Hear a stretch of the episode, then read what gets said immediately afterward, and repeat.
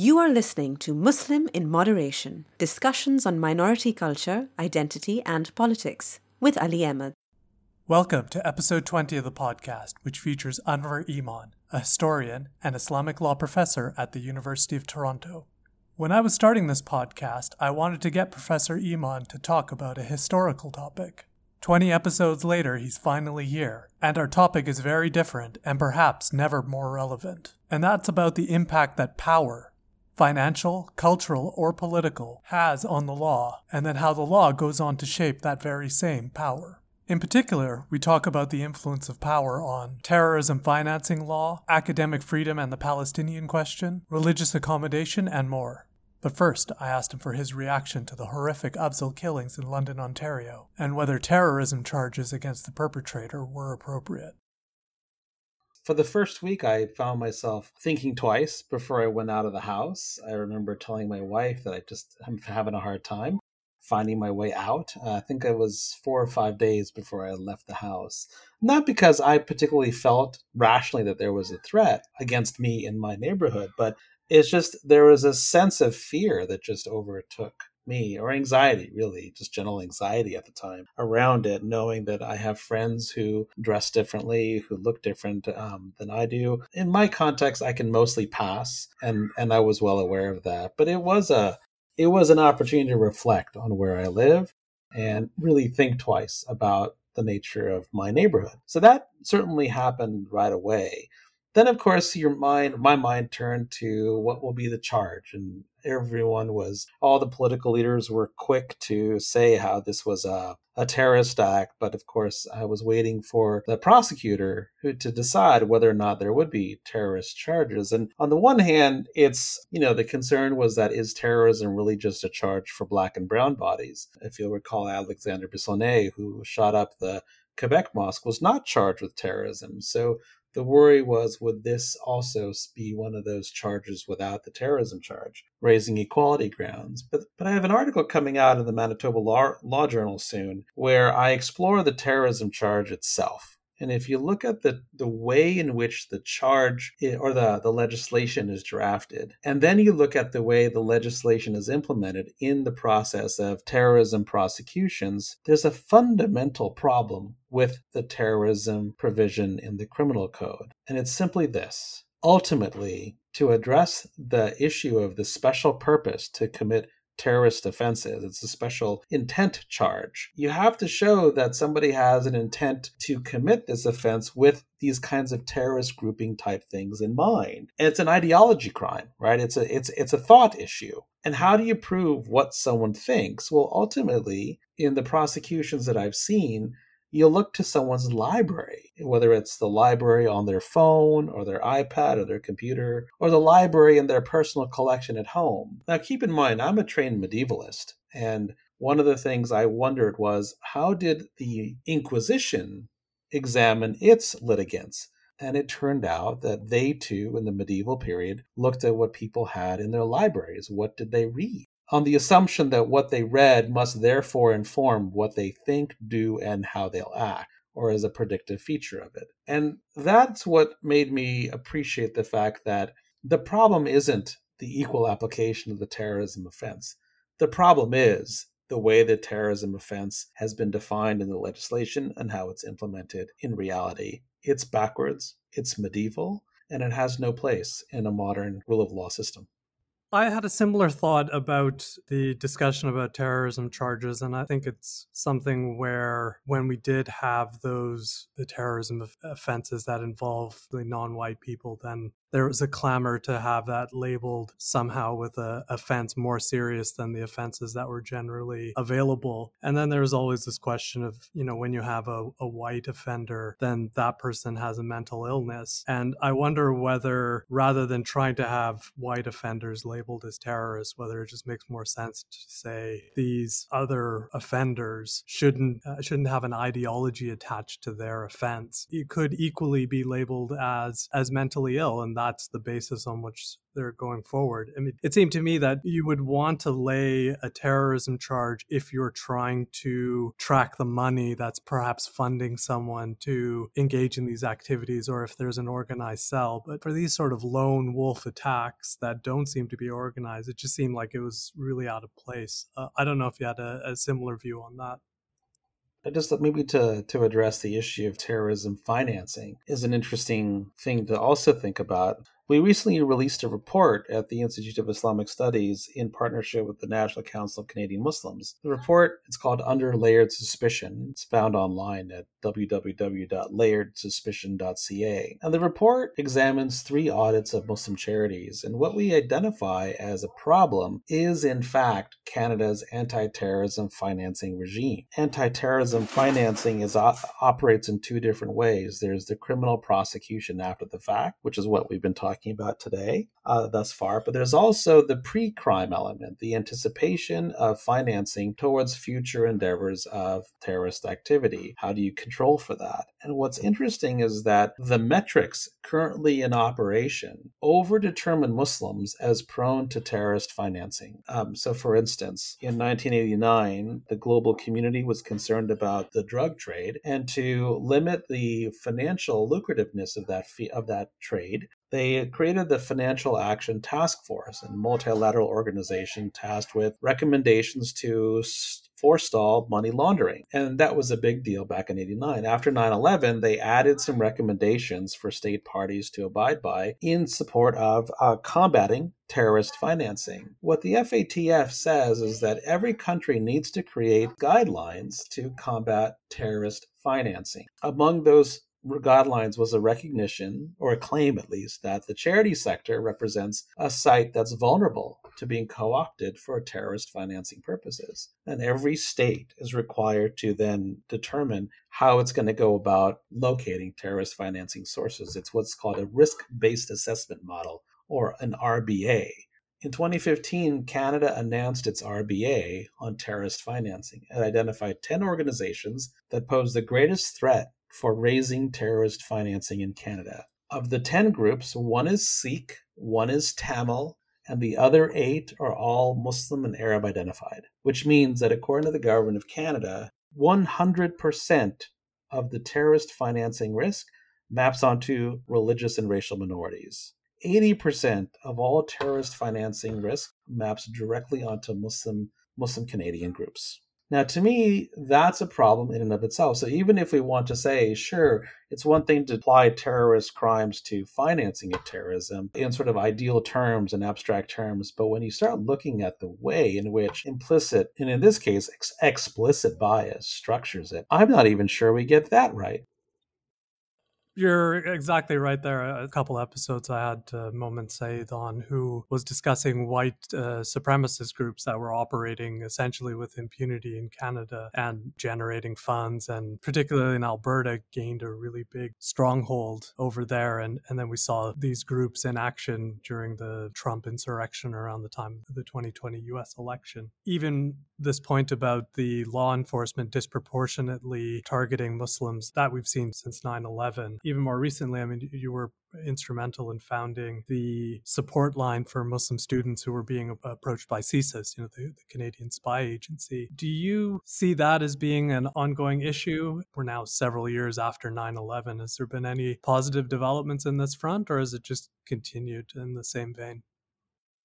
Well, I think that on the one hand, you see a certain level of systemic bias, implicit bias, that took shape in 9 11 and festered across all agencies within the government. So, part of the problem that we deal with is a culture, a culture that sees the Muslim as prone to terrorist activity. So, that's one part of the problem. And that is an ongoing challenge for us 20 years out from 9 11 as we come to the 20th anniversary. But number two, there is a recognition that these formal sites where the government is formally and expressly overtly targeting Muslims, and they know it. It's there in their policies. Those areas are now being subject to more overt conversation. With the hotline, for instance, we certainly raised concerns around targeting students at the university, but from what I understand, now that we've helped create a resource for students. All that means is that CSIS and other spy agencies will go to other parts of the Muslim community that don't have these resources available to them. And so we're hearing about the ongoing knocking on doors by CSIS officials of others in the Muslim community, but not necessarily students. So whereas our calls to the hotline have gone down, calls from other sectors are continuing, if not going up. The charity sector remains highly highly overregulated, over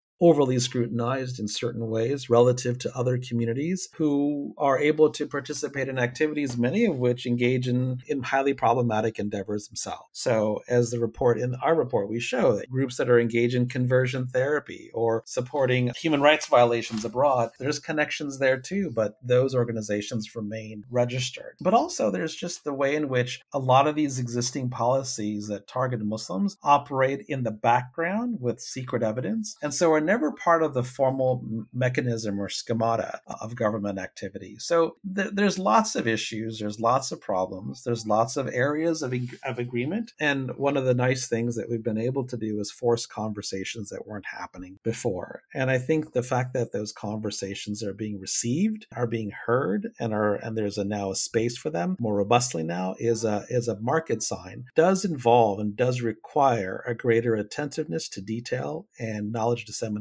so we have stories or anecdotes, we have sentiments or feelings about 9/11. The onus upon us to in challenging these these paradigms is to show data, show the proof. We we we are still in the process of collecting that.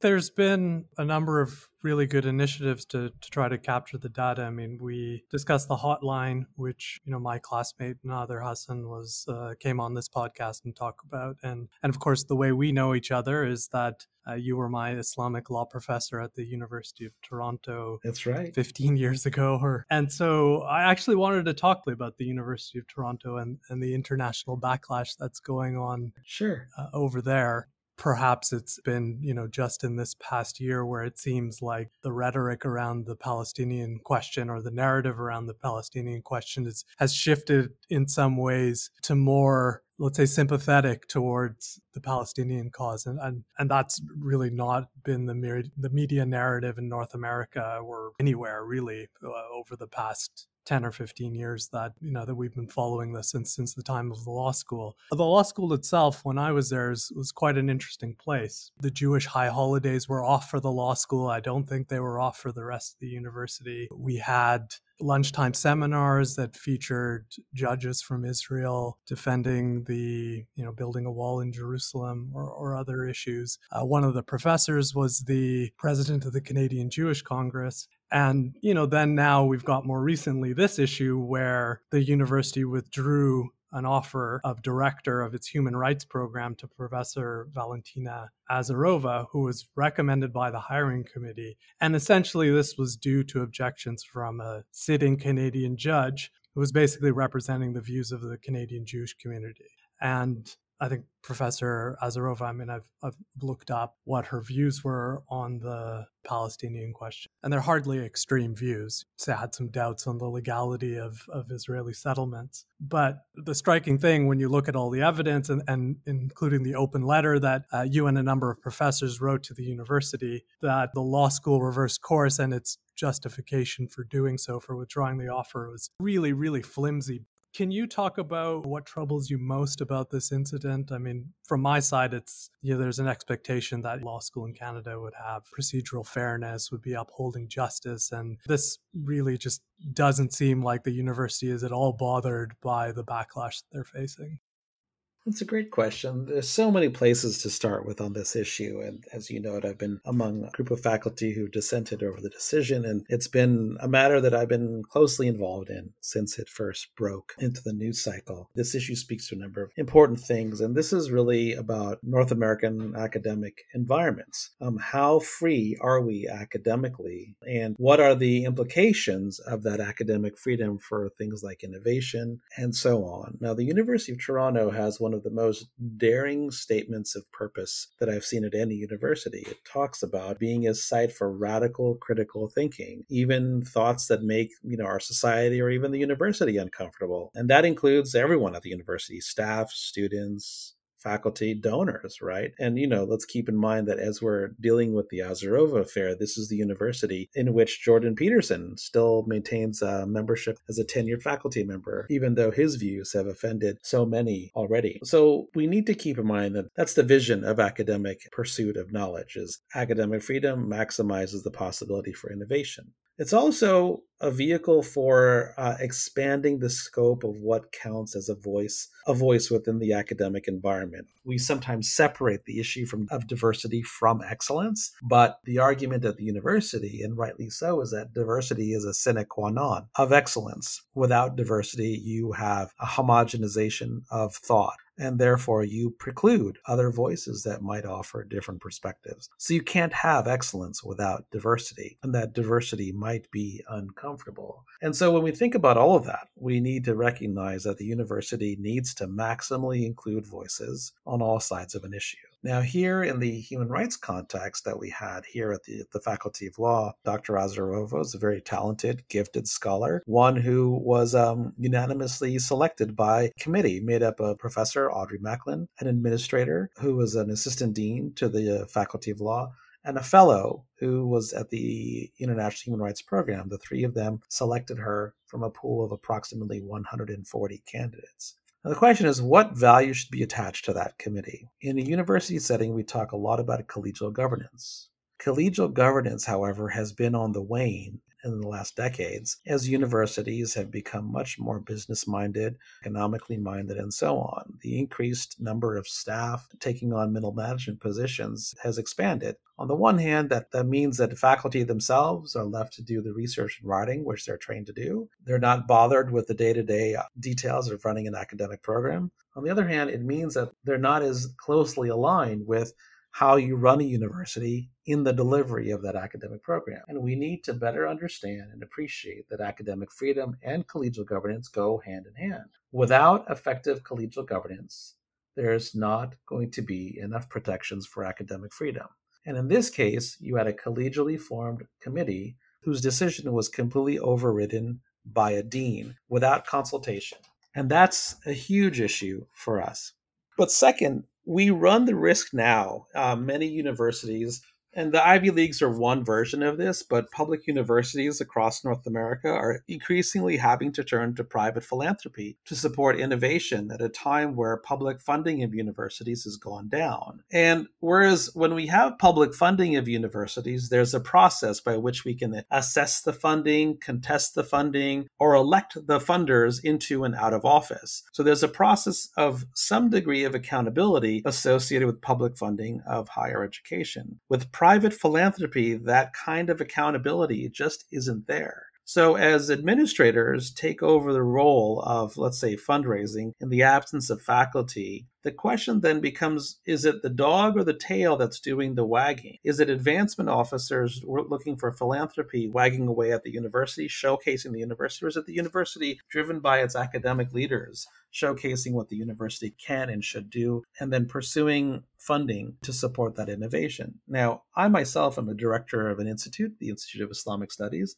and I'm working on philanthropically founding a series of initiatives that rely on private funding. And so I too am part of this this mechanism of supporting innovation. I think it's important. I think that in the absence of public expenditures, I don't have a lot of options other than the private sector. The issue for me, though, is how do you govern transparency and, and accountably when you have to also have a have a mission to secure private support to support your colleagues and the uh, amazing and innovative work they have to do, or even if not necessarily that, push a button that hasn't yet been pushed. So, for instance, let's take our report on on audits of Muslim charities. The fact is that there was nothing looking at Canadian charities and their audit and the audits of them on, security grounds at the time that we published. There's now since been a second report that, that's come out by the International Civil Liberties Monitoring Group. But moreover, globally speaking, there has been no report globally that looks as closely at the way the audits are conducted as ours. That takes innovation. That's what innovation means. It means doing the things that nobody else is doing. And if we're not able to allow for these visions of innovation, then all we'll do as academics is perpetuate the same old story. So when it comes to Israel and Palestine, which in this case, the donor in, at issue was a federal judge, a donor, an alum, and was prompted by the Center for Israel Jewish Affairs to intervene, presumably on behalf of the Jewish community, though I think many in the Jewish community take umbrage to that that. Um, and so I want to be mindful that this isn't about the Jewish community as a, as a whole. But this was a person that was concerned about Dr. Azarova's scholarship on Israel. And that's plain and simple. And either we recognize that we are going to have to have an open space for conversations on difficult topics or not. And if we allow donors to dictate in general how we have these conversations, then the scope of innovation, the scope of freedom implied by academic freedom is therefore circumscribed. So those are the big issues that I have. I mean, and then thirdly, of course, this particular incident raises the, the issue of a Palestine exception to academic freedom. This has been a broad, an issue brought up among a number of sectors and a number of uh, commentators on this issue and others. It's not new. It's been happening in North American universities in the past. The Steven Salaita case at the University of Illinois was another example of this. What we're trying to do at the university in the wake of this is to how do you center Palestine? But what we're finding is even if I want to programmatically center Palestine as an academic program, I now know that I have to not only anticipate challenges to the academic vision, I have to anticipate challenges to it from third party lobby groups, donors that support those lobby groups who also donate to the university, and and officers within the university wanting to support those donors. And that's the bigger problem here is how do I program how do I center a conversation on Palestine in this environment? It's no longer just an academic issue. It's now an issue of institutional politics, of institutional economics, and it raises the real question as, as to whether or not I can freely do this. And, and lastly, in the Canadian context, one of the things that we also find, if I wanted to center Palestine in this conversation at a, at a public university that increasingly relies on private philanthropy for innovation, the question then also comes well, could I tap the Palestinian civil society community for funding in this regard? And then we come back to the charity section again. As it turns out, there is not a very robust Palestinian civil society because, in large part, whenever it does come to bear, when we do see Palestinian civil society develop and take space on in our public sector, they then become subject to the very same national security metrics of anti-terrorism financing that I talked about earlier. And so it's a big circle that is not just about universities and private donors. It's as much about the state and its anti-terrorism financing regime, which in this case creates a bit of a bulwark towards academic freedom. You know, there were a number of resignations that followed this decision. And it does seem like there is the silencing that's gone on, on on a number of levels. I think the shift from universities into being more business minded is certainly one really key consideration. I think when you when you speak towards academic freedom, I think even just generally when you look at the let's say the definitions of Islamophobia versus the definitions of anti-Semitism, and definition of anti-Semitism is accepted and is applied you know much more broadly than than the Islamophobia uh, the term Islamophobia can be used. I think even in the wake of the Afzaal killings, I think people were still in some quarters reluctant to even acknowledge Islamophobia as a thing, and I think that was also really striking. Well, I think the terminology that we use is it's been funny watching the sort of policing of uh, the lexical policing that I've seen on the term Islamophobia during the M103 hearings. There was a motion a number of years ago to, at the House of Commons, simply to study systemic racism and discrimination, including Islamophobia. And when that motion was put for a vote, and then later, after having succeeded, then subject to a series of, of hearings by the Standing Committee for Heritage, it was amazing watching the right the right wing party, the Conservative Party of Canada, contest the very term, saying, "Well, no, we need to be able to criticize Islam as part of our free speech, but we need to not." Uh, allow for anti-Muslim hate. And the thing is, is that what's really interesting is now, of course, after the the killings in London, Ontario, very few politicians, political leaders at the federal level, have been announcing that same position. It's almost been de rigueur to talk about Islamophobia as a well recognized evil and one that we must combat. And in fact, the government, all the major parties have announced the desire to have a summit on combating Islamophobia. So I'm not so sure that it's as debated as it was just two, three, four years ago. But having having said that, it is something that we still need to figure out what it looks like. The interesting thing about Islamophobia that also makes it complicated is that it crosses so many intersectional lines poverty, race, gender, educational levels, migration status, things like that. It is a complicated phenomenon precisely because Muslims are so are so diverse. And so trying to capture Islamophobia in a neat terminological definition can be hard when the subjects or those who are victims of Islamophobia can range. And so that's also something we need to think about more robustly. Earlier, you, you brought up Jordan Peterson at the University of Toronto. And uh, I have to confess that there's some parts of his philosophy that I find particularly attractive. And I think those were uh, in the context of his you know, debates with Sam Harris on a religious ethic versus a purely rational ethic. And I was thinking that, you know, when I was much younger, the debates on religion, if we were going to have a debate on religion, were more on the theological principles, like Jesus, the Son of God, is it is it wrong to eat pork? You know, we're discussing which religion is better than the other in some way. But it seems to me now, a, shift over the last, say, 10 years, 10, 15 years or, or more, uh, it's shifted away from that kind of discussion. And it's now about a discussion of are you allowed to have a religion? Do we need to accommodate your religious belief? And with the rise of scientific and humanist and, and atheist worldviews, I'm wondering whether you've also noticed this shift and in the context of know, your scholarship in, in, Islamic law and, and people regulating their lives through religious canon, what you think it means if you've noticed the same thing.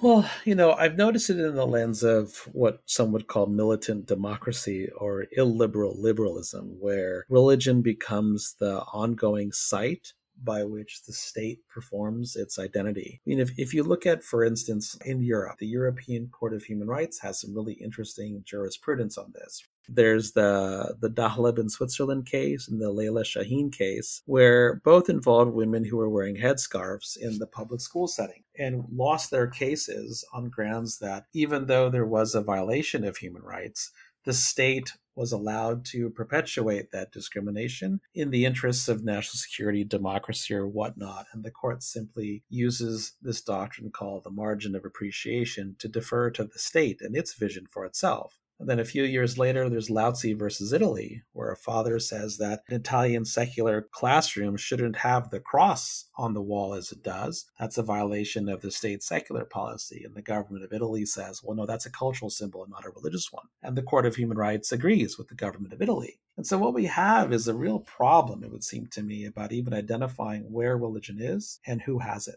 I think we need to recognize that a lot of what we're concerned about regarding the possibility of religion, at least for me, and here I'm looking through the lens of law and social policy, is we're really looking at what's the political, cultural, moral salience embedded within the doctrine of secularism. And Saba, the late Saba Mahmood, in her last book on Egypt, on Copts in, under the, the regime of Egypt, showcased how secularism really has uh, the power to define for us who and what the state is, what the state is, and who gets included by the state. And there's a way in which what we see as law, particularly like if you take in Quebec, for instance, the headscarf bill, or in um, in Europe, these rules on the headscarf or halal food or whatnot. What's interesting isn't so much who they're targeting implicitly, in this case Muslims, or in some cases Jews. It's who they're not targeting, those who are otherwise seen to fall within the realm of the liberal-minded state.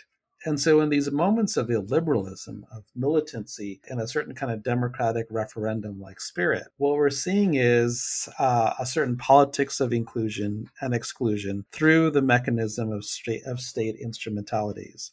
And that's what we're really seeing here. So, does it mean that you can or can't be religious? No, it means you can be religious, but every state will have its favored religion and its disfavored ones. Yes, I had this discussion with Professor Azam Sharif, and what we sort of talked about was that this the illiberal liberalism was its own kind of religion and subject to its own cognitive biases. But I think we, we saw all of this 15 years ago when province of Ontario in Canada was discussing the voluntary application of Sharia law for certain family law matters. And it seems now that that's a little bit removed from the public consciousness. But wh- where do you see that debate going after all of this time? When I first arrived in Toronto, that debate was hot and heavy, and it's how I initially cut stomach teeth on that, to be honest with you, having written about the issue myself. And I'm not sure we've ever really left the issue right? So, you know, sure, that was in 2005 and 2004, 2005 in Ontario. But in 2010, 2011, a number of states in the United States were legislating to ban Sharia, to ban Islamic law legislatively. And some of them adopted legislation which was rather um, irrelevant or useless in, to that effect, but nonetheless symbolically signaled that. In some cases, like the state of Oklahoma trying to ban both Islamic law and international law, raising questions as to whether this is really about either of those two traditions or an existential sense of crisis about the quality of democracy at home, which we can make speculations on thereafter. So I, I don't think that we've ever really left that conversation. We may have left the very specific nature of that particular debate in Ontario, but we see it. We see it right now in Bill 21 in Quebec with the headscarf and the ongoing debate that headscarves and veils seems to create. We see it in the way um, international development aid is structured around certain kind of feminist ideals that aren't necessarily open to Islamic ideals themselves. And so, as Muslim feminists try to craft a way forward with Islamic law and their feminist ideals, they're also marginalized along the way. So, all of this is to simply say, I, I don't think that we have left that issue behind. I think the core issues around inclusion, legal pluralism, multiculturalism continue to remain ours to this day. Thank you for listening to Muslim in Moderation. If you enjoyed the podcast, please subscribe and give it a rating. For guest profiles, episodes, and show notes, visit www.musliminmoderation.com.